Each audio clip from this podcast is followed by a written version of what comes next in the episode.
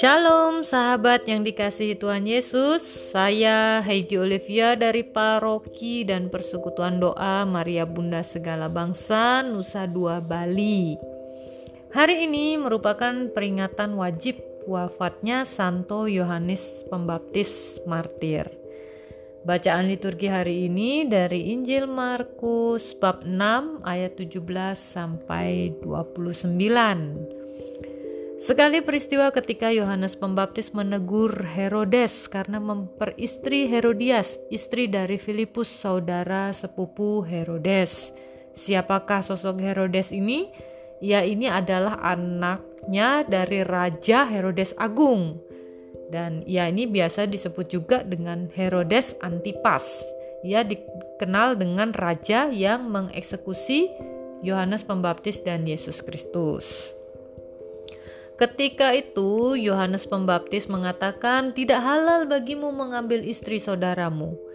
Eh, ketika Yohanes Pembaptis menegur Herodes, justru yang memupuk dendam dan amarah adalah si Herodias yang sebelumnya istri dari Filipus sepupu Herodes.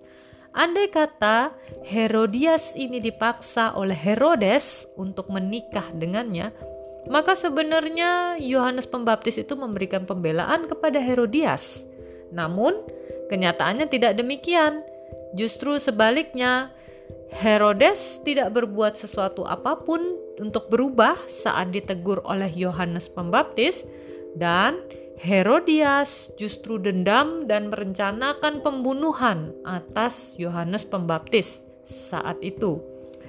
Walau-walah kalau sudah urusan jatuh cinta, ketika amarah dan kekecewaan tidak terkendali, mencintai bisa menjadi hal yang berbahaya, bahkan mengarah kepada tindakan kekerasan. Veritas et humilitas, kebenaran dan kerendahan hati Inilah dua keutamaan dasar yang ditampakkan lewat figur Santo Yohanes Pembaptis yang kita kenangkan wafatnya hari ini. Yohanes Pembaptis adalah keturunan suku Lewi, ia termasuk kaum yang terpandang di bangsa Israel saat itu. Dan ia pun adalah sosok yang membaptis sang penebus itu sendiri, yaitu Yesus Kristus. Namun demikian ia tidak menjadi sombong akan hal itu, dan salah satu kutipan perkataannya adalah, Aku membaptis kamu dengan air, tetapi di tengah-tengah kamu berdiri dia yang tidak kamu kenal. Dia yang datang kemudian daripadaku membuka tali kasutnya pun aku tak pantas. Ini yang ia katakan tentang Yesus Kristus saat itu. Satu hal yang pasti, memperjuangkan kebenaran sering kali penuh resiko maka untuk menjalankannya perlulah dibarengi dengan sikap rendah hati dan berani menyatakan kebenaran, sekalipun harus mengorbankan hidup atau nyawanya sendiri.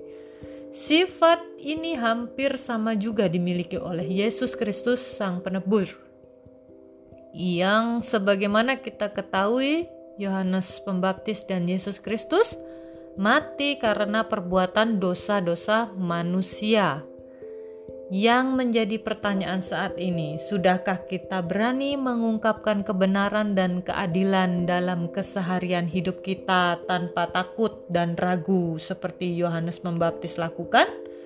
Ataukah justru sebaliknya, ternyata selama ini tanpa kita sadari kita telah menjadi sosok Herodias-Herodias di zaman now yang karena perbuatan iri, dengki, ego, serakah, nafsu, kelicikan, baik itu dalam mencari pasangan atau berbisnis, justru telah banyak membuat orang tertindas dan diperlakukan tidak adil.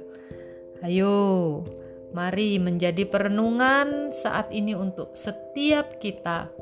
Selagi masih ada kesempatan, berubahlah sebelum terlambat.